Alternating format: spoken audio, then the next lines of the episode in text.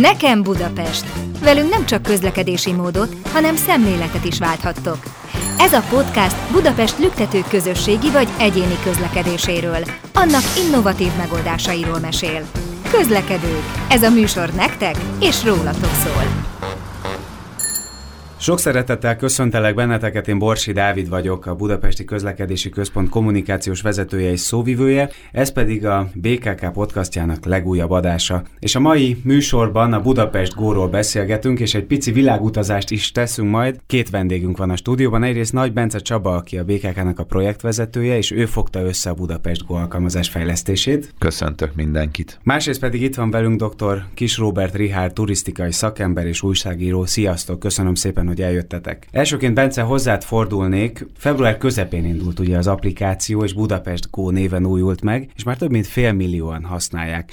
De mit tud ez az alkalmazás? Miben új, miben más az előző futár alkalmazáshoz képest? Igen, hát február 14-én indultunk, ez volt a Valentin napi ajándéka a BKK-nak a budapesti lakosok és itt közlekedők számára. Hú, hát nem akarok egy ilyen nagy hasonlattal, de muszáj, mert ezt nagyon szeretem. Ugyebár, amikor a Steve Jobs volt egy nagyon híres beszéd, az iPhone bemutatta 2007-ben, mindig volt a nagy-nagy speech-ei, és ott, amikor mutat, az új termék lesz. Senki nem tudta, az első iPhone-ban, hogy mi lesz ez. És akkor felvilágította, hogy itt telefon, internetes készülék és zenehallgatás. Mert ugyanazon megvoltak erre a külön-külön eszközei. Telefon, igen, internet, így van, különböző felületeken, hogy akkor ez az, ismételte, és elkezdett a három ábra forogni, és akkor mi a nagy trúvája az iPhone-ban, hogy ez a három integráltan egy készüléken van, és nem kell egy külön, diszkmenszerű zenehallgató a zsebemben, nem kell egy külön telefonom, eszközömet telefonálítok, és nem kell egy külön eszközömet pedig interneteztek, hanem egyben ezt meg tudom csinálni. És hát a Budapest Go-ban szerintem ez a nagy előrelépés, hogy utazástervezőnk eddig is volt, szóval ott a futár, ami egy rendkívül sikeres és nagyon sokak által használni szeretett app volt, ez a BKK-nak az appja, biztos ismerik a hallgatók. Hát az is kb. 600 000-re használták. Így, az 500-600 000 aktív felhasználó volt per hónap. Volt nekünk egy BKK infónk, ami az aktuális járati információkat küldte, hogyha valami menetrendi változás van, nem tudom, felújítás van, vagy a 2-es metró valami probléma történt, ezért pótlóbuszoknak, akkor jön rögtön az információ, ez is külön applikációban volt, és volt ugyebár a mobiljegy, az a digitális, hol tudtam venni, és külön applikációt tudtam vásárolni, mondjuk a Simple appon keresztül. Szóval én kíváncsi voltam ezek a dolgokra, és akartam használni, 3 különböző appot kellett használnom. És ami a nagy újdonság itt, hogy itt mostantól az egy applikációban van. Ez a core mondat, és hát nyilván rengeteg újdonságot vezettünk be. De még mielőtt erre rátérnénk, miért most jött el az ideje annak, hogy megújuljon az? Vagy nem megújuljon, mert itt alapvetően beszélhetünk egyrészt a megújulásról, mert valahol a futárra épül rá a Budapest Go, de mégis egy teljesen új alkalmazásról van szó. Tehát miért most jött el az a pillanat, hogy szükség volt erre? Igen, hát akkor érdemes ilyenkor visszaugornunk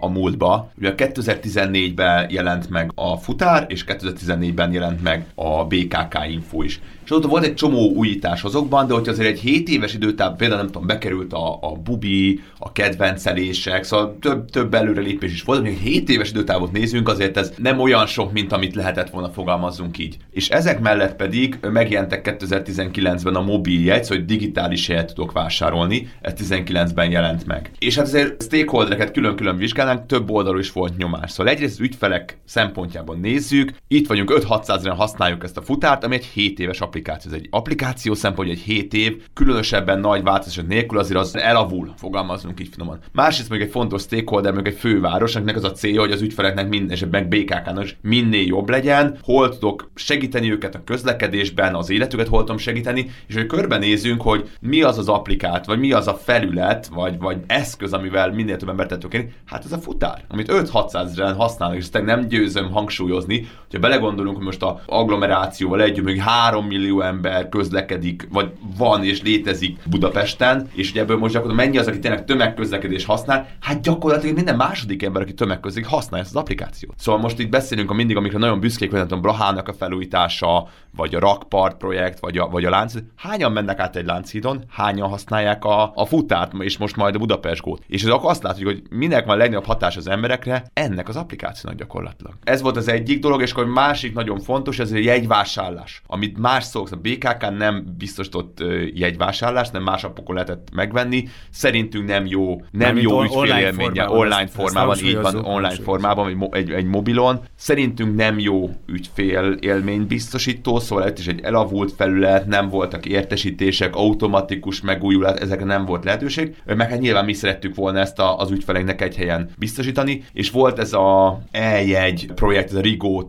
neve, nem biztosan sokaknak ismerősen cseng, amit szeretett volna a BKK meccsen. 2012-ben volt közgyűlés arról, mert nyilván akart valami digitális jegyet. Itt ilyen kártyalapú lett volna, és hát 2018-ban jutott oda a BKK, hogy fel kell mondani a szerződést, és nem lett semmi. És ez volt még egy nagyon nagy nyomás, hogy a valami digitális jegyet adjunk az ügyfeleknek. Ez a kettő fő indok volt, és hát 2021 év elején, gyakorlatilag pont egy évvel az indulás, ez a februárban ült le vezető, és akkor mit csináljuk, az egészet gondoljuk újra, mert a E1 kapcsán most pereskedés van, szóval ott nem lesz rövid távon semmi, és ott tényleg az volt a gondolk, hogy számos kihívásunk volt. Szóval, hogy egyrészt erőforrás szűkösség, szerintem erről nem kell mondani, szóval nincsen végtelen pénzünk, időszűkösség az ismert okok miatt, amikor az volt abszolút a célunk, hogy minél korábban adjunk felhasználható dolgot. Én mindig az E1-hez visszatérek, hogy ez egy nagyon szép és nagyon jó dolog, és sokan szeretnék, hogy legyen. Nem mondom, hogy ez ki van zárva, sőt, és hosszú távon ebbe az irányba akarunk menni, de amikor azért csak számoljuk meg, hogy fő mérföldkövet nézzük, 12-ben döntött el a közgyűlés, 13-ban lett megoldva a finanszírozás, 14-ben lett meg a beszerzés, 2014-ben, 2015-ben lett meg a részletes tervezés, és elvileg 17-ig lett volna implementálva. Ez egy 5 éves projekt lett volna, ami aztán nem is valósult meg, 5 éves projekt. Most ehhez képest a Budapest Go 2020 februárjában ütöttük le, hogy akkor nagyjából mi az irány, és minden beszerzéssel, tervezéssel, szerződéssel, teszteléssel, implementációval, minden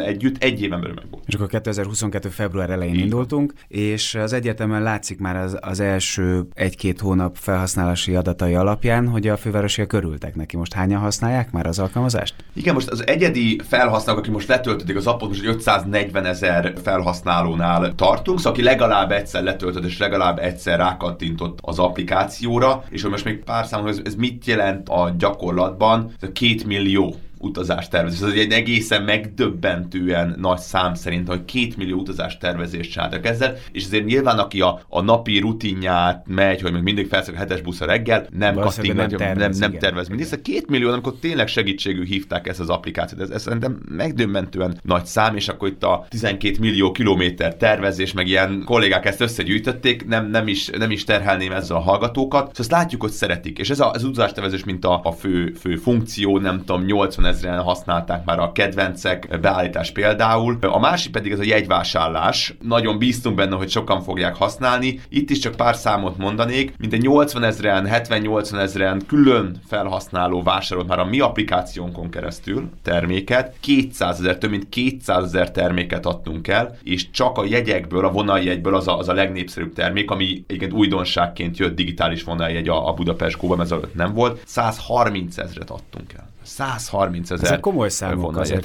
két hónap alatt, és egyértelműen másfél hónap alatt, és egyértelműen mutatja az irányt, hogy a jövő az online jegyértékesítés irányába megy, és várhatóan egyre több ügyfelünk fog ilyen formán, tehát applikáción keresztül terméket vásárolni. Te is így gondolod egyébként? Abszolút. És hát ez voltam, most ne hallgassuk el, én szeretek nagyon transzparensen beszélni. Volt a TVM-mel kapcsolatos nagy viták, hogy most mi az, hogy leszereli a BKK a TVM-eket. Nyilván ez a jellemzően a legtöbb esetben mi volt, 3 TVM lett 2, meg 2 helyett 1, szóval arról volt szó, hogy megszűnt az 1-2 nőn alul használt helyszínen, de mi tudtuk, hogy jön a Budapest Go. És pont egy vonaljegy esetén, amikor csatornákat nézzük, hogy hol adjuk el, hogy TVM-en keresztül adjuk el, vagy a személyes ügyfélszolgálaton, vagy bármi más csatornán, egy vonaljegy esetén ez már 10% fölött van. Szóval egy hónap alatt 10%-ot meghaladta a részesedés a Budapest Go applikációnak. És nyilván ez folyamatosan, ez nem kettős rész, egyrészt van egy edukációs rész az ügyfeleknél, és szokni kell, hova kell kattintani, mert az, hogy ott van a pénztárcámból előkapom, vagy a mobilomnak hátára szokták betenni nagyon sokat, ez már évek... Ennyiben is ott van, csak mutatom.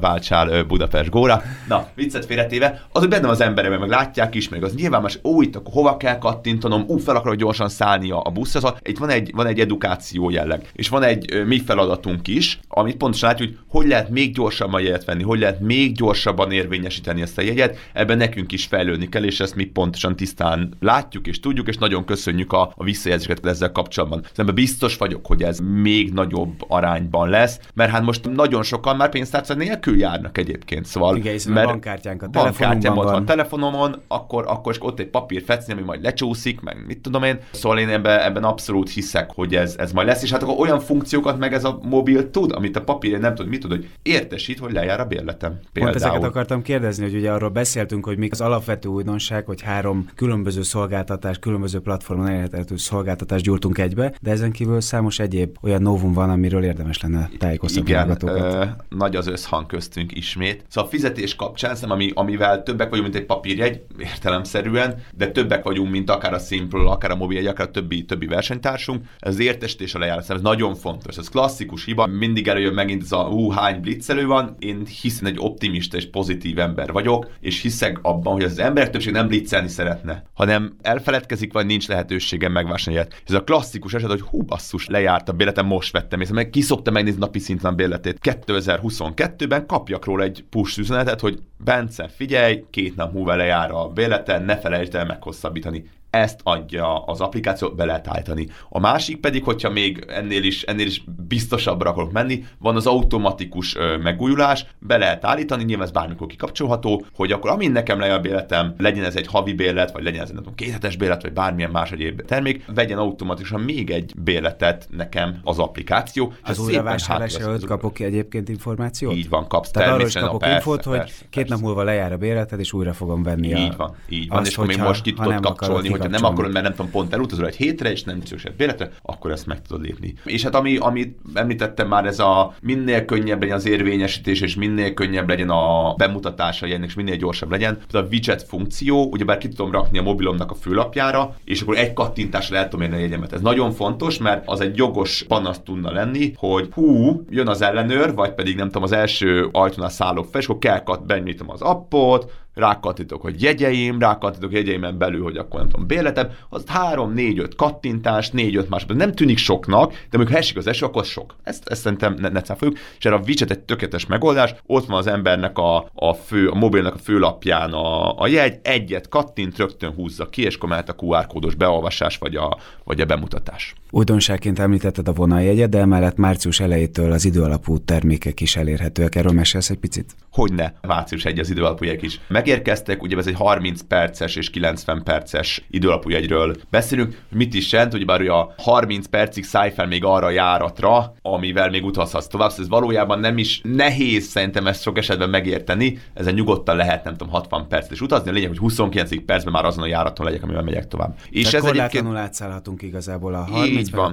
90 percen belül. Így van. És ez miért fontos? Nyilván mi nagyon sok statisztikai adatot látunk, hogyha van egy applikáció, még több adatot látunk egyébként, hogy ki hogyan utazást tervez, hány percek ezek az utak, hányszor szállnak át, és a Budapest Go-ból is teljesen jól kijön. Az átlagos utazástervezés 31 perc. És nagyon sok esetben ugyebár váltanak az emberek 2 jármű között, és mire ad ez egy megoldást, hogy utazok a 7-es buszra, aztán átszállok a 15-ös buszra, és egyik utazok 10 percet, másik utazok 22 percet, eddig mi volt a megoldásom? Vettem egy vonaljegyet, 2 vonaljegyet kellett mondjuk vásárolnom. Ehelyett miért jobb egy 30 perces jegy, ezt olcsóbban meg tudom kapni egyszerűen. És ugye mondjuk 3-szor szállok át, vagy akár 4-szer szállok át, akkor pedig még többet tudok ezen spórolni. Igen, és előfordulhat olyan eset, hogyha mondjuk 29 és fél percnél átszállunk még egy járműre, akkor akár még 20-30 percet is utazhatunk azzal, mondjuk a végállomásig Budapest város határán belül. Ez így van, szóval ott jön is az ellenőr, és dugóba kerül a járat, és nem tudom, 54 perc alatt jutna el, vagy egy nagyon hosszú, még éjszakai járat, amíg tudnak menni 50-60 percet is, akkor sincsen semmi probléma. És ugyebár ami szintén egy mobil abban, és ami miatt ez egy mobil abban van benne, és nem valami papír alapú fecni, és akkor nem tudom, mikor érvényesítem, és olvasgassam el, pontosan lehet látni, hogy még 12 és fél percen átszállni, és akkor na még belefér egy kávé, vagy pedig hú, siessek, és inkább ugorja fel a következő járatra, ezt abszolút jól lehet látni, és nagyon transzparensen ez alapján tud jól tervezni az utas. Fontos kérdés, egyrészt a kerékpározás, másrészt pedig az agglomerációs közlekedés, ezek hogy jelennek meg az alkalmazásban? Kezdem az agglomerációval. Ugyebár amikor mi BKK-ról beszélünk, akkor sosem csak Budapest és határáról beszélünk, hanem mindig Budapest és agglomerációról beszélünk, és az agglomerációból Budapest tanulókat, dolgozókat, itt ügyeket, intézőket. Nagyon sok dologban már előreléptünk, ami szerintem szuper, például hogy a Volán jegyeket lehet vásárolni, szóval én meg tudok vásárolni, el tudok utazni Volánnal A-ból B-be, viszont a Volán menetrend még nincs benne, ezen jelentem, hogy dolgozunk, a volános kollégákkal pont a héten volt egy nagyon konstruktív megbeszélésünk, és a terv az, hogy itt is bekerüljenek a Volán menetrendi adatok, és ha minden jól megy, akkor akár valós idejű adatokat is be tudunk majd rakni. Volánnal ez a helyzet, mint ami nagyon-nagyon fontos.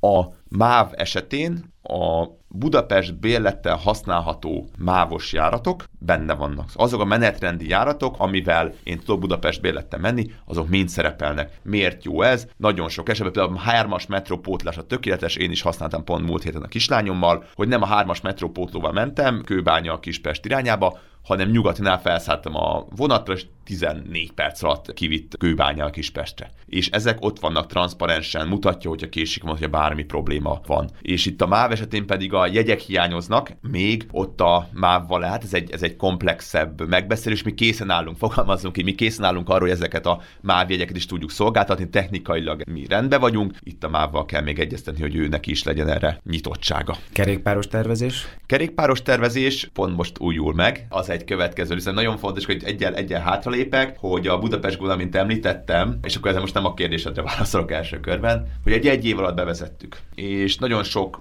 visszajelzés, ami nagyon köszönöm, mert mi ebből tanulunk, ezt látjuk, hogy mi az, ami igazán fontos, mi az, ami kevésbé fontos. De most van egy ilyen 80-100 soros listánk, hogy mi az, amit még bele szeretnénk fejleszteni. Szóval félreértés ne essék, a BKK-nak vannak ötletei, és pontosan látja, hogy mik azok, amikkel még kéne haladni. Egy korábbi főnököm mondta, hogy nem az a nagy dolog, hogy most kitaláljál még jó ötleteket, mert nézzük meg, hogy mi van a New Yorkiabban, mi van a nem tudom a madridiabban, hanem mi az, amit ki kell húzni a listáról, mert most nem fér bele. És mi inkább arra mentünk, hogy ne 3 évig fejleszünk, meg 4 évig fejleszünk, és külön majd egy csillagromboló, és az már mindent tud, viszont 3 évig nem tudok jegyet vásárolni, hanem jöjjünk ki egy alap jó, erős funkcionással, és azt szépen fejleszgessünk rá folyamatosan. Szóval egy applikáció fejlesztés, ez nem áll meg. Szóval nem az, most lefejlesztő Budapest-Go február 14, kiadtunk egy release-t a hibák javítására, és aztán pedig szépen hátradőlünk, hanem folyamatosan javítunk. És a kerékpáros tervezés is egy olyan téma, hogy a kerékpáros tervezés már most is van az applikációban, a bubikat egyébként már most is lehet látni, a bubi állomásokat, hol hány bubi van. Bubival is lehet tervezni, saját kerékpárral is lehet tervezni, egyébként kombináltan,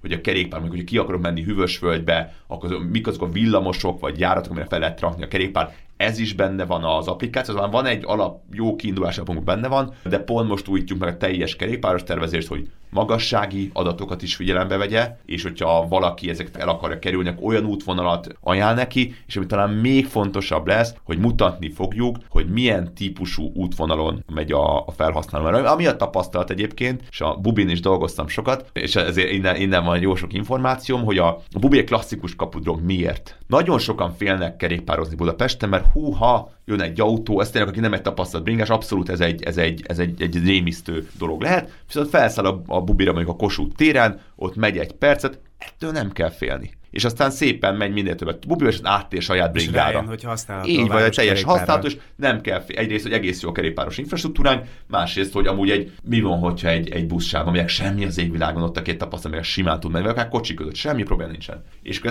ez hogy néz ki a kerékpáros tervezésnél, hogy mutassuk, hogy most ez egy védett kerékpársáv, vagy egy kis forgalmú utca, vagy egy nagy forgalmú utca, és akkor el tudja dönteni a felhasználó, hogy én egy olyan útvonalat szeretnék választani, én nem akarok forgalmas utcába menni, semmi probléma, megmutatjuk, hogy mi a forgalmas utca, és mi a nem forgalmas utca. Bár biztos lesznek még Ricsinek is jó tanácsai arra vonatkozóan, hogy milyen fejlesztésekkel lenne érdemes bővíteni mondjuk a Budapest-Gót. Ezen kívül még vannak olyan tervek, amik mondjuk kiemelkednek, és fontosak, mivel fejlődhet még a Budapest-Gó. Igen, én következő időszakban. 4 nagy témát, vagy 4 nagy témakört emelnék ki, és akkor mindig csak bedobok szavakat. Nyilván van, ami rövid távon, meg fog valósítani, valami pedig egy hosszú távon. Ugye beszéltünk itt az egyén és közösségi közlekedésről, és akkor mindig nyilván Volán, meg MÁV, meg akkor nem tudom, járműről való tervezés, egy csomó minden nagyon szép dolog lehet. De itt kiemelném például azt is, hogy egy taxikat is abszolút beszeretném majd vezetni, hogy a taxi is megjelenjen, mert az is egy közlekedési mód, illetve egy autó is egy közlekedési mód. Szóval amikor egyéni közlekedésről beszélünk, az, hogy autóval jöjjek és lássam mondjuk a parkolási információkat, hogy hány hely van, P+-szer és hosszú távon akár foglalhassak park vagy applikációt, abszolút cél. Szóval ez nem csak közösségi közlekedés és buszok és BKK, hanem taxi, autó is. És mikromobilitás is, gondolom. Ez a második nagy, ez a megosztott szolgáltatónak szoktuk hívni, ugyebár ez a második nagy témakör, amit említenénk, hogy itt van nekünk egy Lime, nem csak Bubi van, és nem csak a sajátunkat akarjuk berakni, a BKK, ugye egész Budapest közlekedését akarja szervezni. Itt vannak nekünk a rollerek, itt vannak nekünk a MOL Limo, a ShareNow, a Donkey, elektromos mopedek, minden. Az a cél abszolút, és egy pilottal már indul, már elindultak az egyeztetések ezek a szolgáltatókkal, hogy egyrészt ők is rövid távon az lehet a cél, hogy lássuk őket, hogy hol van megálló, hol van hány darab elektromos roller, hosszú távon pedig, hogy feldobja akár, hogy A-ból B-be akarok menni, hogyha Lime-mal mennék, ennyi lenne, hogyha BKK-val mennék, ennyi lenne, ennyi perc, x forint, stb. A harmadik nagy téma, akkor ez egy jegyvásárlás és kezelés, jövünk új jegyekkel, mindenkit megnyugtatnék, ugye a 10-es gyűjtőjegy, amit mindenki szeretne, sajnos fejlesztenünk ezt, sokan kérik. Ezt a közösségi médiában is látjuk. Abszolút 10-es gyűjtőjegyel jövünk, és hát lesznek új bérletek. Itt nem csak az, hogy minden, ami volt papíralapon menjen digitális, hanem legyenek olyan új jegyek, amik papíralapon nem lehetett megvalósítani, viszont digitálisan meg lehet valósítani. És ezek az új termékek, és a másik, ami nagyon fontos pont, ez az érvényesítés minél gyorsabb legyen, NFC-vel, NFC-t most szerintem nem megyek bele a technikai részletbe, de hogy egy csippantással gyakorlatilag, hogy mondjuk fizet az ember a bankkártya, hogy csippantás és kész, ugyanúgy jeggyel is lecsippantam a jegyemet, és akkor ezzel érvényesítettem. És a negyedik nagyon fontos téma, akkor még ez a speciális igényű utazókról beszélünk. Itt az akadálymentességi funkciókat mindenképpen ki szeretném emelni, hogy abban nagy előrelépéseket tervezünk. Itt a sötét mód, ami még egy nagy kérés volt a visszajelzések az ügyfelek, amivel szeretném foglalkozni. És hát mondjuk turisták, mint egy speciális igényű utazók. Azt látjuk egyébként, hogy a számlázási címek 15%-a külföldi. Tehát akkor már vannak külföldiek. Vannak külföldiek, és mondjuk egy 24 órás jegyből, ami klasszikusan turisták által használt jegy, már 10 000 fölött. Uh-huh. Bízunk benne, hogy egyre többen használják majd az alkalmazást, de most egy picit kíváncsi lennék arra, hogy mi a helyzet világviszonylatban. Ahogy a felvezetőmben is említettem, Richárd 174 országban járt már a világban, úgyhogy elég jelentős tapasztalattal rendelkezhetsz a közlekedés tekintetében is, de mindjárt erről mesélsz majd nekünk. Elsőként én arra lennék kíváncsi, hogy egyrészt hogy jön össze 174 ország, másrészt pedig, hogy hogyan utazol, hogyan tervezed meg, hogyan valósítod meg utána az utazásodat, vagy egyáltalán milyen indítatással indulsz el? Nagyon korán el kell kezdeni, mert hogy az utazáshoz egyébként vagy időre, vagy pénzre van szükséged. Hogyha korlátlanul áll pénz rendelkezésedre, akkor lényegében bármennyit utazhatsz, hogyha éppen nincsen koronavírus járvány, vagy háborús helyzet, vagy bármi más. Ha pedig időd van, szintén tudsz utazni. Nekem van olyan ismerősöm, aki a francia rivierán úgy nyaralt egy hónapon keresztül, hogy csak annyi pénze volt, hogy a motorját meg tudja tankolni és elmenni odáig, és aludt például a búzaföldön, egyszer például annyira fáradt volt, hogy nem vette észre, és körbe aratták. Persze szerencsére ők észrevették, az aratók, a fiút. Elment a gyorséttermekbe, ott mindig hagynak egy kísérelmet az emberek, akkor ott megnézte, hogy kinél maradt még egy kis sült krumpli, tehát el lehet így lenni. Szóval lényeg az, hogy valóban vannak olyan utazók, akik egyébként még ennél jobb körülmények között is akár mondjuk hajóstopposként vagy kerékpárral járják a világot, tehát hogyha időd van, akkor bőven sok mindent lehet megtenni. És te ezek közül melyikbe tartozol? Én abba tartoztam, hogy 1978-ban, amikor kisgyerek voltam, akkor a svájci nagybátyámhoz kivittek apámék, és akkor határoztam el, hogy be fogom járni a világot, mert láttam olyan csodát, hogy megremegtem tényleg, hogy ilyen van. Hát az első ilyen csoda az a mozgó lépcső volt, mert én Sopronba születtem, és nem láttam még korábban mozgó lépcsőt. Hát utána, amikor fölkerültem Budapestre, akkor ugye a Kossuth téri metró mozgó lépcsője volt a legdrámaibb élményem, hogy hogy fogok erre lemenni ilyen meredek mozgó lépcsőn. És hát láttam azt például, hogy az alsó szinten, ahol az élelmiszerosztály van, egy svájci boltban banánt lehet úgy kapni, hogy nem kell sorba állni érte, hanem egyszerűen csak beteszed a kis táskádba, és ez forradalmi élménynek számított akkoriban, úgyhogy utána elkezdtem magamtól járni akkori Csehszlovákiába, NDK-ba, szüleimmel persze, hát kisgyerek voltam még. Majd amikor elkezdtem már nagyobb fejjel utazgatni, akkor már lehetett nyugatra is menni, úgyhogy felfedeztem Görögországot, elmentem Egyiptomba, először csak úgy magamtól, és később ezzel kezdtem foglalkozni. Televízió műsorokat csináltam, rádió műsorokat készítettem, könyvet írtam a világ legszebb szállodáiról, és ahogy kialakult a kapcsolatrendszerem, ahogy egyre inkább megismertem az utazást, mint szakmát, az utazási kommunikációt, úgy egyre több helyre hívtak, és manapság már olyan a naptáram, hogy sorban állnak a meghívók, tehát most például azt hiszem, hogy 4 vagy 5 tanulmányútra, szállodaavatásra, vagy bármilyen más hasonló eseményre hívtak meg. A koronavírus ugyan visszavetette ezeket, de most megint beindultak. De nyilván emellett magadnak is szervezel utazásokat. Magamnak úgy szervezek utazásokat, hogy mondjuk a családdal lemegyünk a Balatonra, de én általában úgy utazok, hogy van valamilyen célja. Mondok egy példát, elmentem Afrikába, és elkísértem egy magyar orvos delegációt, akik ott gyógyítottak. És akkor az volt a feladatom, hogy tudósítsak onnan, tudósításokat készítsek, tehát tulajdonképpen finanszírozták, szervezték az utazást. Akkor Pattajának készítettem imásfilmet orosz piacra, ez egy tájföldi település Pattaja, lényegében tájföld siófokja, és bemutattam, hogy mit érdemes ott csinálni, azon kívül, hogy fürdesz, napozol és elmész a tájmasszázs szalomba. Tehát mindig valahol dolgoztam, valamilyen céllal mentem ki, nem úgy szerveztem meg, hogy na hát akkor most hasamra csapok és valahova el akarok menni, mert inkább pénzt kerestem az utazásaimmal, sem hogy pénzt költöttem, így lehetett megcsinálni a 174 ENSZ tagállamot. Azért mondom, hogy ENSZ tagállamot, mert tudod, véleményes sokszor, hogy bizonyos helyek országnak vagy nem országnak tekinthetők, ki hogy gondolja, elismert, nem elismert, ki ismeri el, úgyhogy vannak ilyen entitások, de ez azért elég volt ez a 174 ország ENSZ tagállam ahhoz, hogy például Los Angelesben van egy klub, a legnagyobb igazolt utazások alapján be lehet kerülni, és akkor itt mondjuk klubtag lettem egy időben, tehát illusztris társaságból elkerültem.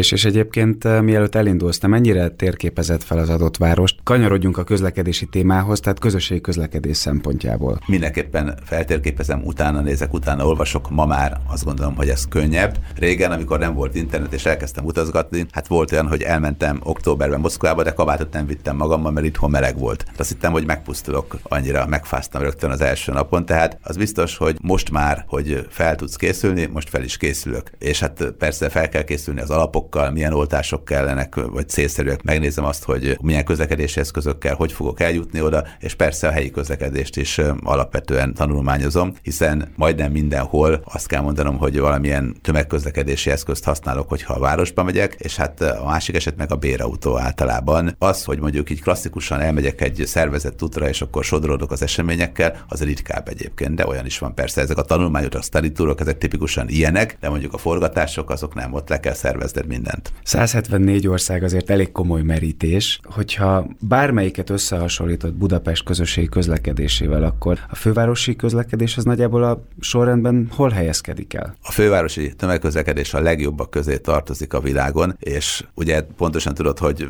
semmi közöm hozzátok, ezt mindenféle ilyen elfogultság nélkül mondom, hogy rendkívül jól szervezett a budapesti tömegközlekedés, és ezt olyan rálátással mondom, hogy valóban kipróbáltam Amerikától, Ázsián át Afrikáig, Európa jó pár nagyvárosát, és ott a tömegközlekedésre azért volt rálátásom személyes élmény alapján, tehát nem csak úgy, hogy mondjuk olvastam valahol. Nagyon jól szervezett a budapesti tömegközlekedés, persze mindig mindenhol van mit javítani, de hogyha összevetjük akár az amerikai településeknek a tömegközlekedésével, ahol ugye sokszor az autó jelenti az egyetlen dolgot, és az a tömegközlekedés, hogy felveszel 4 stoppost, és akkor 5-en utaztok összesen az autóba, meg iskolabuszok vannak, stb. Tehát ott azért nagyon sokszor jóval lazább vagy gyengébb a tömegközlekedés, és most nem a New Yorki metróról beszélek feltétlenül, de hát igazából, ha megnézem azt, hogy Afrikában milyen szintű, akkor ott olyan sztorikat tudok mesélni, hogy szerintem a hallgatók azt mondják, hogy te jó ég, ilyen létezik. Mi volt a legextrémebb helyzet? Rengeteg extrém helyzet volt a tömegközlekedést, meg a közlekedést illetően. Hát Indiában, amikor mentek vissza éppen a saját helyükre a dolgozók, a saját lakhelyükre, lényegében a vonat tetén úgy utaztak, hogy éppen egy kézzel tudott kapaszkodni az illető, és hát már nagyon remegett a keze a vége felé, hogy ne essen le. Igen, fotókat, ahol ez egy teljes valóság. Ahol 100-200-an csüngnek egy vonaton. Hát óriási kettőség van. Indiában nagyon klassz luxus vonatokon is utaztam, meg szuper kis ilyen lakosztályszerű, elképesztő vonaton, és másik oldalon pedig ott van az, amikor felmásznak a tetőre, az ütközön is üldögélnek ketten, de hát tájföldön is a motorozás, például a tájföldi utazások, azok elképesztőek voltak. Előfordult az, hogy egy kis motoron ültem hátul, ott az is a tömegközlekedés része, ugye ilyen motoros taxik vannak, és azok szállítják az embereket, akik az óriási dugóktól meg akarnak szabadulni, amellett van ilyen BTS, magasvasút is, meg van most már metró is, jó pár éve. Tehát ott olyan volt, hogy addig-addig lavírozott a motoros, míg végül ráestem egy mögöttem álló sportkocsira, mert hirtelen lefékezett, a másik meg belénk jött. Tehát még ilyen élményeim is voltak, de az is előfordult Egyiptomban, hogy az autóbusz Kairóban rendes, tehát milyen menetrend szerint járó városi autóbusz, az úgy működött, hogy a többség azt mondta, hogy mégis másfele szeretne menni, ezért nem az eredetileg kitűzött célra ment el, hanem teljesen más irányba, és máshová vitte az embereket, és gyakorlatilag még 1 órát ott kellett üldögélnem, utána meg visszavitt persze arra a helyre, ahová hivatalosan mennie kellett volna a busznak. Tehát ilyenek is előfordultak. De egyébként, ha csak Európába kanyarodunk vissza, érdekesség az is, hogy a villamos metrópótlás is különlegességnek számít, én úgy tudom legalábbis, nem tudom, hogy mi a tapasztalatod, de az a például tisztában vagyok, hogyha német Németországban kiesik egy villamos, ott azért viszonylag sűrűbb a villamos hálózat, akkor például nem pótolják azt, hanem hangos bemondóval szólítják fel a tisztelt ügyfeleket, hogy akkor legyenek szívesek gyalogosan közlekedni. Ezzel szemben Budapesten, ugye, hogyha kiesik egy kötött pályás vonal, akkor nagyon rövid időn belül a kollégáink mindent megtesznek annak érdekében, hogy legyen pótlás. Ez annyira kuriózum, hogy most kapásból nem is tudnék olyan helyet mondani, ahol van ilyen metrópótlás, vagy bármilyen más dolognak a pótlása, tehát annyira úgy van, ahogy mondod, hogy lényegében a legtöbb helyen, hogyha valami éppen nem működik, mert javítják, akkor közösen szomorkodunk, tehát ez amit teszünk, de nincsenek pótlójáratok, tehát amikor nálunk azt mondják, hogy hát pótlójáratok nem járnak elég sűrűn, akkor az a világban nehezen értelmezhető, mert ott nincs pótlójárat, hanem megoldod valahogy. Igen, vagy például még egy felújítással kapcsolatos információ, amit hallottam, az az, hogy például a nyugati nagyvárosokban nem az a szokás, amit mondjuk itt látunk mi a 3-as metró kapcsán, hogy 4-5 év alatt a teljes szakaszt felújítják, bár nehéz pótlásokkal, meg sok kompromisszummal, meg sok türelemmel, nyilván a városlakók vagy az ügyfelek részéről. Ezzel szemben mondjuk Párizs úgy újítja fel a metróit, hogy 10-12 év alatt egy-egy állomást kivéve a forgalomból, és hogy sokkal jobban elnyúlik, és mire a végére érnek, addigra kezdhetik előről. Ez pontosan így van, hozzáteszem, ez koncepció kérdése, hiszen lényegében ez olyan, mint a ház, hogy ha van egy házad, akkor mindig van valami, ami elromlik, és akkor meg kell csinálni, hogy ezt most melyiket választod, az szerintem inkább koncepció kérdése, de tudod, mi az, ami például Budapest esetében rendkívül érdekes a tömegközlekedést tekintve? Az, hogy nagyon-nagyon sokrétű, rengeteg tömegközlekedési eszköz közül választhatsz. Ilyen azért ritka a világban, mert persze van metró, van taxi, van villamos is jó pár helyen, esetleg busz, de hát nálunk van fogaskerekű, gyermekvasút, van sikló, tehát olyan izgalmas és egyedi. A libegőt ki ne felejtsük a sorból, tehát olyan egyedi dolgok vannak, ami tömegközlekedés, pedig igazából látványosság, valami hatalmas turisztikai attrakció, és mégis használjuk mondjuk a fogaskerekűt, vagy bármelyik másik tömegközlekedési eszközt, vagy a hév, ugye. Igen, tehát... meg az is érdekes, hogy ugye ezeknek a nagy része egy társaságba tömörödik. Tehát, hogy itt van a BKK, ugye a fővárosban, aki egy globális közlekedés szervező cég, aki több szolgáltató céget összefogva szervezi a közlekedés. Pont tegnap előtt ebédeltem egy barátommal, aki Aberdeenből jött, Skóciába jött haza néhány napra, és összefutottunk, és ő mesélte, hogy például Aberdeen, ez egy pici 100 000-es város, de azon belül mégis 2 különböző szolgáltató van, 2 különböző logóval, címerrel, 2 különböző színű busszal, tehát... Mondok egy érdekes példát erre. Japánban sokan azt gondolják, hogy oké, akkor veszek egy vasúti bérletet, és akkor kimegyek, és akkor az jó. Valójában te egy vasúti társaságnak a bérletét vásároltad meg, és egyáltalán nem biztos, hogy a menetrenden van, nem tudom, X vonat, akkor mindegyikkel el fogsz tudni menni. Ott is lényegében a Shinkansennél is van 2, meg az összes többinél meg több, tehát ez így van, ahogy mondod, de még annyit talán érdekességképpen említsünk meg, hogy nálunk például, ami furcsa, mondjuk az európai meg a világ városaihoz képest, hogy például viszonylag sűrűn vannak a megállók. Ha elmész Moszkvába, akkor gyakorlatilag majd, hogy nem egy fél metrovonalnyi a távolság néhány megálló között, tehát itt azért nagyon-nagyon jó dolga van a gyalogközlekedőnek, mert gyorsan, hamar eljuthat az otthonához, és az otthonából a tömegközlekedési eszközhöz. Nálunk nagyon komoly kapcsolódási pontok vannak, tehát meg tudod tervezni azt, hogy akkor mondjuk a villamos, busz, vagy éppenség a metró kombóval, lehet, hogy ennyit nem is kell kombinálni, hogy jutsz el, hát majd, hogy nem háztól házig, jó, hát nyilván azért kell valamennyit sétálgatni vagy gyalogolni, de a világ legnagyobb részén, ahol egyáltalán van jó tömegközlekedés, mert a legtöbb helyen vagy nincs is, vagy nagyon szörnyű van, ott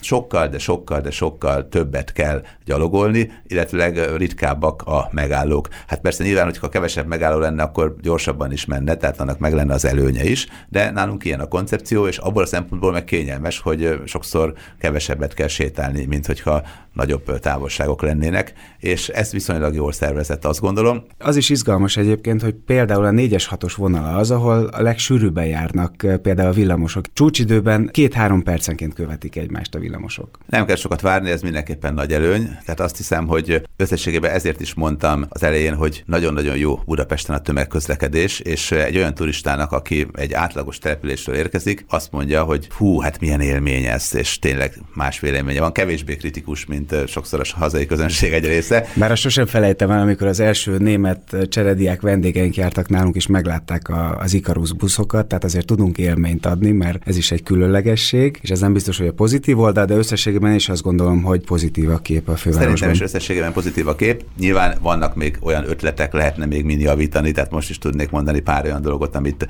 esetleg javíthatnánk, de hát nyilván semmi sem tökéletes, de alapvetően mondom, hogy ha a világ jelentős részét nézzük, legalábbis a 174 országot, ahol jártam, akkor mindenképpen a budapesti tömegközlekedés az a legjobbak közé tartozik. Hát ugye nagyon jó, még Párizsban filmet is csináltam a 38-as autóbuszról, ott gyakorlatilag szinte mindent kipróbáltam, a metróhálózatot is, a New Yorki metróhálózat is nagyon jó, ugye még Coney Islandig is kivisz, London, hogyha megnézzük, akkor nem csak a fekete taxik világát, meg az emeletes buszokat jelenti, hanem ott is kiváló a metróhálózat, és nagyon jól lehet mindenhogy akár foglalni is, tehát gyakorlatilag az is viszonylag egyszerű, átlátható. És London azért is jó példa, mert ugye a londoni TFL mintájára jött létre a BKK még 11 évvel ezelőtt, tehát a mi szerepünk a főváros életében nagyon hasonló, mint a londoni közlekedési vállalatnak. Szerintem London, Párizs talán az élen járó, illetőleg Japán, mondjuk Tokió, ott azért olyan csodák vannak, hogy magam is beleremegek, amikor megnézek egy tömegközlekedési eszközt, hogy ez új és csillog, és nem tudom melyik az eleje, tehát vannak nagyon szép dolgok. És a német nagyvárosok hol helyezkednek el ebben a sorban? A német nagyvárosokban az a jó például, hogyha megnézed, hogy azért korszerűek az eszközök, relatíve korszerűek. Egyébként érdekes, hogy pont amikor mi hannoveri villamost vettünk, én akkor előtte is, meg utána is voltam Hannoverben, és megnéztem, hogy ők meg mit vettek helyette. Tehát korszerűek. A járműparkunk azért nem éri el annak a szintjét, azt gondolom. Ilyen értelemben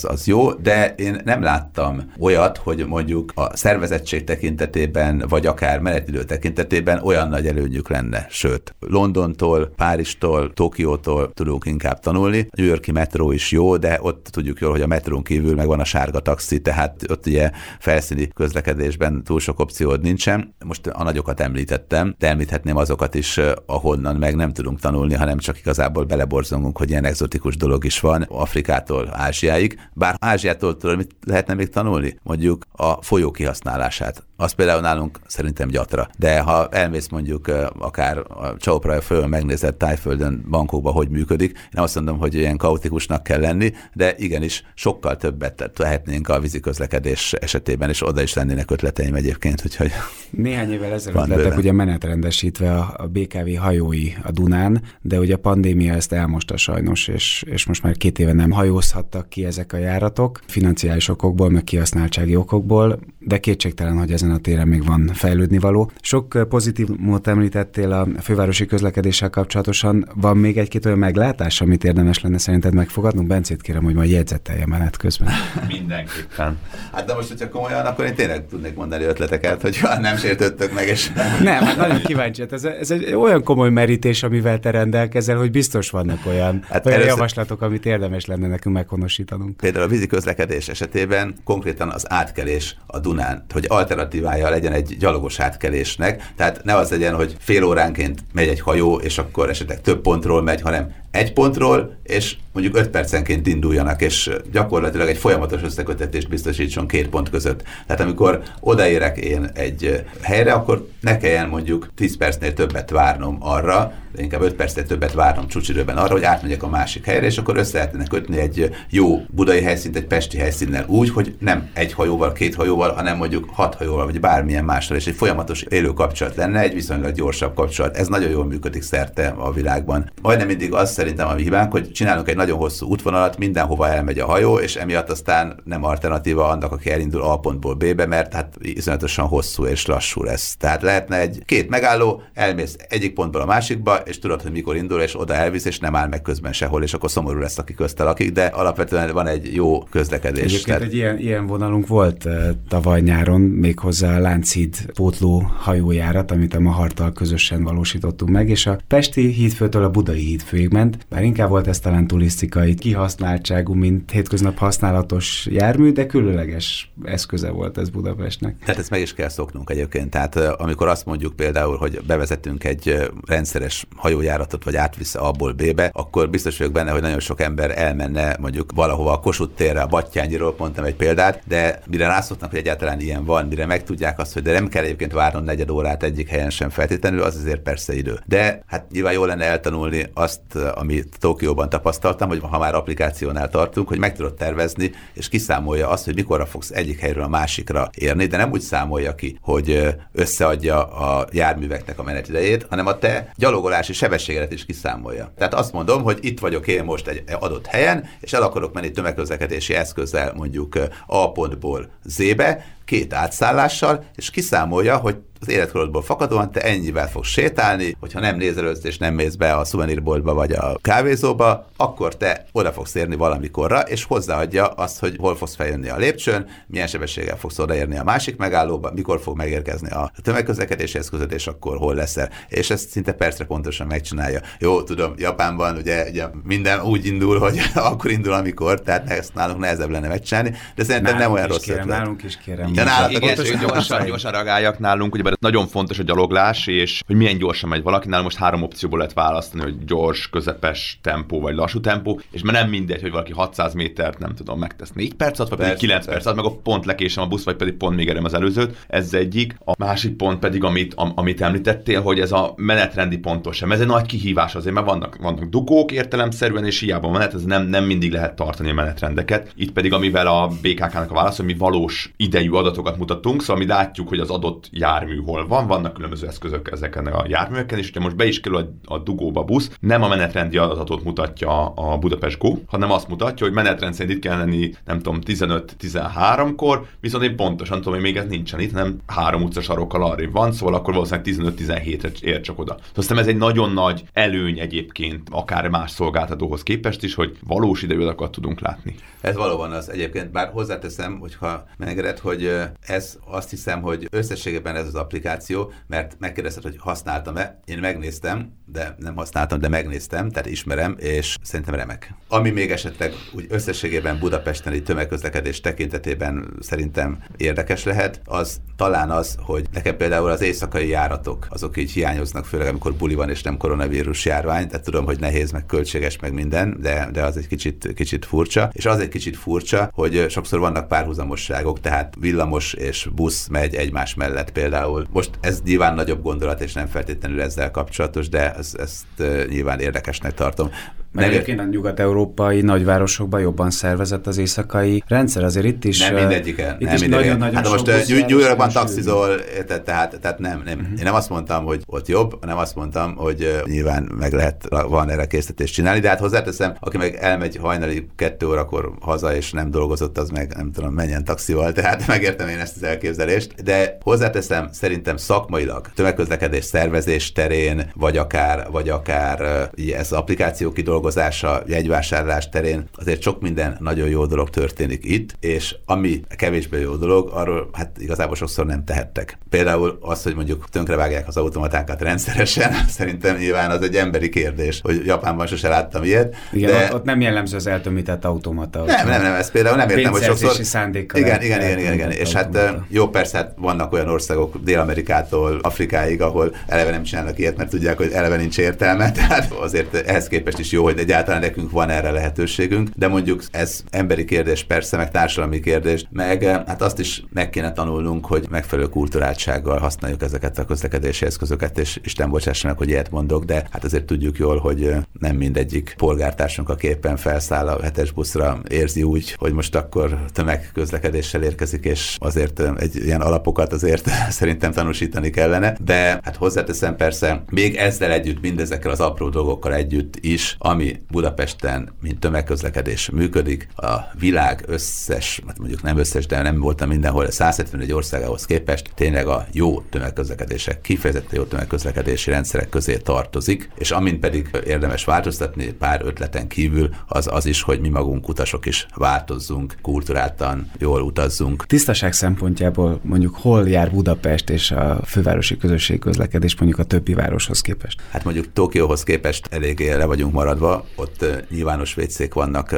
szinte mindegyik metró megállóban, a nyilvános vécék ingyenesen használhatók, és a padlóról enni tudsz, annyira tiszták. Nálunk nincsen elég nyilvános vécé szinte sehol, én ezt tapasztaltam egyébként, hogy ebből bőven lenne igény. Bár hozzáteszem, tudom, hogy ha nyitsz egy ilyet, akkor meg az a gondod, hogy nem tudod normálisan működtetni, mert tönkrevágott. Bence bólogat, nagyon kevés Tokióban a kuka, és megkérdeztem egyszer, hogy miért van az, hogy nem lajom a szemetes, hát mert mindenki elrakja a szemetét a kis táskájába, aztán hazaviszi, vagy pedig olyan helyre, ahol ki tudja dobni. Hát ezt szerintem azért időbe telne, mire itthon bevezetnénk, tehát ott ez jobban működik. Jó pár olyan város van, ahol azt gondolom, hogy szintén egy kicsit a tisztaság az jobb, mint nálunk, de hát sokkal-sokkal rosszabbakat is láttam. Igen, és sokkal rosszabbakat is láttam. Sokan mondják azt, látjuk nyilván a közösségi média visszajelzéseket is, hogy mondjuk koszosak a járataink, vagy az aluljárók, de hogyha az ember elmegy Párizsba, vagy Londonba, vagy New Yorkba, akkor sem lát jobb képet, mert egyszerűen ugyanúgy emberek közlekednek, emberek élnek ott, és ez nem egy budapesti specifikum, hogy mondjuk ez egy aluljárókos specialitás, és tényleg egy európai nagyváros, inkább fogalmazzunk úgy, hogy az európai nagyvárosokra ez általában jellemző, de ha elmegy New Yorkba, akkor egy ilyen, most mutatok, nem tudom mennyi, ez ilyen 25 centis patkányt láttam például robogni, tehát tele van a New York-i metró patkányokkal, meg általában ott is azért nagyon-nagyon kemény a helyzet, tehát az amerikai tömegközlekedési aluljárós rendszer, vagy akár London, Párizs, ugye mindig ezeket szoktuk mondani, mert azt mondtam ugye az elején is, hogy London, Párizs jól szervezett, hát azok tisztaság szempontjából szerintem semmivel nem jobbak, mint a budapesti. Távol-kelet esetében ott azért más a helyzet, tehát mondjuk Tokiótól tudunk tanulni. Nyilván, de ők híresek a precizitásukról, a tisztaságukról, és mi a helyzet a blitzeléssel? Mert azért szerintem ez sem egy magyar specifikum, bár itt jegyzem azt meg, hogy azért az ügyfeleinek a hozzáállása az évről évre egyre jobb, és egyre kevesebb blitzelő van, úgyhogy bízunk benne, hogy ez a trend folytatódik. No, de hogy néz ez ki a világban? Hát, hogyha megnézzük, hogy mondjuk a blitzelés szeretete szempontjából hol állunk, akkor mondjuk egy 10-es listán mondjuk, hogyha az 1-es az, aki mindig blitzel, a 10-es, amelyik sosem, akkor azt mondom, hogy mondjuk talán olyan 6-os, 7-es lehetünk, tehát inkább a kevésbé blitzelők közé tartozunk, ha az egész nagyvárosi blitzelést nézzük. Mondok egy jó példát, egyszer felültem Svájcban, még ugye svájci nagybátyám volt, nemrég halt meg szegény, az autóbuszra, helyi autóbuszra, és hát nem értettem, hogy hol ellenőrzik azt, hogy én megvettem a jegyet, és akkor senki hozzám nem szólt, és akkor már napokon keresztül ugye ott laktam nagybátyámnál, mentem mindig, és akkor megkérdeztem egyszer, hogy nem vettem észre egyszer se, hogy ellenőriznék a jegyet, és akkor hogy vesznek az emberek? Hát mert ha felszállnak a buszra, akkor jegyet kell venni. És mivel mindenki vesz jegyet, ezért miért kéne ellenőrizni? Tehát szóval... Erre csak rácsatlakoznék, nyilván a BKK folyamatosan vizsgál, milyen innovatív termék és jegylehetőségek vannak, mind a jegyvásárlás, mind az értékesítés, és vannak ez a check-in, check-out jellegű rendszerek, és pont Svájcban már egy 20%-os piacérésében olyan rendszerek, hogy mobil appon felszállok, jobbra húzom, amikor leszállok, akkor pedig balra húzom, és nyilván van nagyon sok fraud system, ami ellenőrző system, hogy nézi, hogy most tényleg leszállt-e, vagy 2-vel később nézte meg, de hogy ez ott ez egy működő, ez egy bizalmi dolog, és 95% mondjuk helyesen használja, és akkor, hogy ezt mi hozzuk, akkor nyilván Budapesten feltenni a kérdést, na de majd ő csak akkor kapcsolja be, amikor felszáll az ellenőr, vagy nem kapcsolja be, stb. És ott kikapcsolja a mobilját, szóval ez nálunk egy kérdés, Svájcban meg bátran meg lehet lépni, meg nem tudom, Dél-Németországban. Nagyon jól mondja Bence, pontosan, és ez például a svájci közlekedési kultúrára, ez a szabálykövetés, nem blitzelünk, úgy jellemző, hogy meg lehetett ezt csinálni, amit mondott Bence, ez nagyon jó példa. De akkor hadd mondjak egy másik példát is, jó? Tehát, hogy ha már azt mondtuk, hogy jaj, akkor ide kell hasonlítani, a bangkoki metróban, meg Bangkokban például úgy működik, hogy rögtön, amikor mész, akkor ha nem vagy elég gyors, akkor úgy rávágódik a lábadra egy ilyen műanyag szerkezet, hogy utána napokig fáj. Olyan beléptető kapu van, hogy érzed a törődést akkor, hogyha véletlenül megpróbálkozol valamivel, de sokszor véletlenül, ha meg is vettél mindent, akkor is ilyen előfordulhat. Tehát ott azért nagyon furcsa dolog, meg hát eleve a vásárlás is, hogy ha van bérleted, akkor jó, hogyha megvetted korábban, akkor jó, de egyébként meg